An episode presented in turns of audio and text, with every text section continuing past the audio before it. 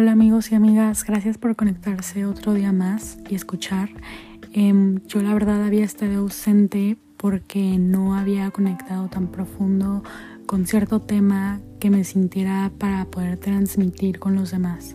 Pero soy súper feliz que recientemente pude vivir esta experiencia eh, como dice el título del video, de la comparación para poder transmitirla y es algo que me nace desde el corazón para motivar, para compartir perspectiva, ya saben, eh, desde la claridad y desde un punto en el que yo ya lo pude transformar para mi aprendizaje y me encantaría compartirlo con ustedes. Antes que nada quiero decir que la comparación es algo súper natural y que sí puede ser, es tan común que desde niños hasta adultos, hasta adultos mayores lo venimos haciendo y, es, y te digo, es algo súper natural porque a veces hasta lo hacemos inconscientemente. Nosotros estamos en una búsqueda de, de realización, de felicidad y a menudo nos encontramos comparándonos a los demás. Em, entonces esto es de lo que se va a tratar el video y la meta es compartir ciertos ejercicios para dejar de hacerlo, compartir cómo yo me he comparado, cómo yo he, cómo tuve esta oportunidad de abrirme a esta nueva perspectiva cada vez que me estoy comparando, compartirla contigo y también compartir la sensación. Ahora yo te voy a compartir eh, mi experiencia al compararme ya en una comparación más fuerte de las que me dejaron un tatuaje, diría yo, porque ya no es una comparación de, ah, mira, tiene mejor bolsa. No, es ya una comparación ya grande que no se te pasa en dos minutos. Eh, esta fue en que empecé a perder la esencia de mi decisión. Y esto pasa como autosaboteo cuando empiezas a compararte y yo que empecé a comparar, empecé a comparar mi vida de México con mi vida de Canadá. Bueno, la vida de México con la vida de Canadá.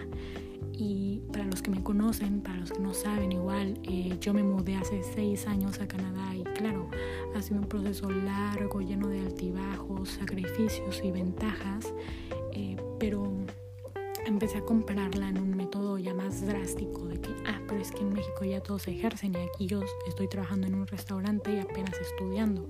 Empecé a comparar eso y eso me hizo eh, atorarme. O sea, estuve como yo, yo digo que unos cuatro días, cinco días así, como atorada, me sentía que, ¿qué hago aquí? O sea, ¿me debería regresar o qué? O sea, ¿qué en realidad qué? Y siempre tengo una perspectiva positiva de las ventajas aquí, pero, pero al ver todo eso, sí la verdad me movió más. Entonces esa fue de las comparaciones más grandes. Después de pláticas conmigo misma, con mis papás, con mi mejor amiga, mejor amigo y hermanas, pude entender que no hay comparación. O sea, no hay comparación al estar allá o al estar acá, porque eh, eh, cada quien venimos a vivir una vida diferente. La verdad, Siempre vemos personas que parecen tenerlo todo, entre comillas, pero claro, eso solo es lo que se quiere dar a proyectar. Cada uno vive una historia diferente, llenos de experiencias, ideas, perspectivas diferentes. Para todos puede significar algo diferente el tener todo. En verdad, cada uno de nosotros está en un viaje diferente. Y cada uno venimos a contar una historia distinta.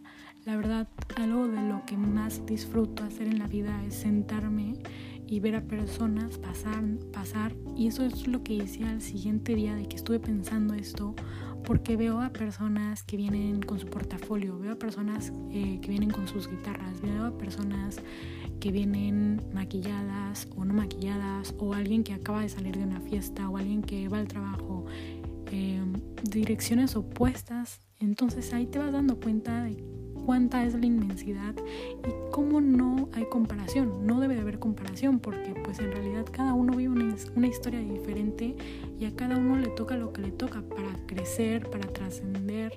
Em, si nos ves desde un avión, al final de cuentas todos somos un grano de arena.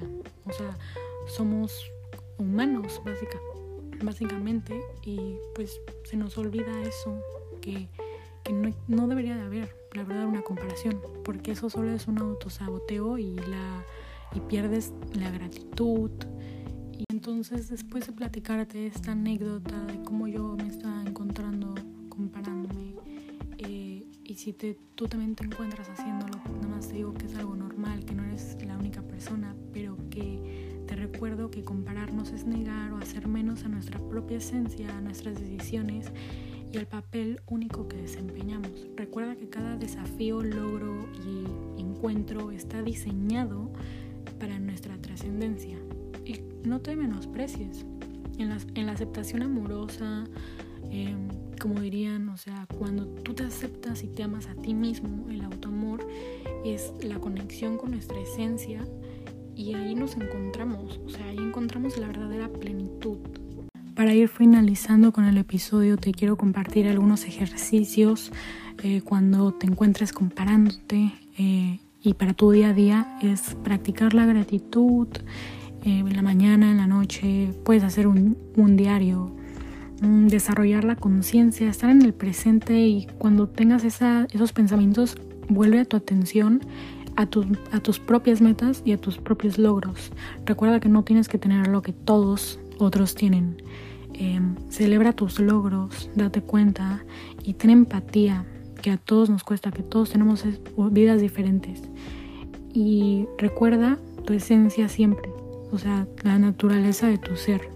Terminando el episodio, ahora solo quiero decir que espero este episodio te haya ayudado, que haya cumplido su meta al contarte mi experiencia propia eh, conforme al tema de la comparación, te haya dado ejercicios cortos y te haya compartido la enseñanza y perspectiva que me ayudó a mí a darle a la vida. Eh, y también te quiero decir que te acuerdes que no hay comparación. Gracias por escuchar.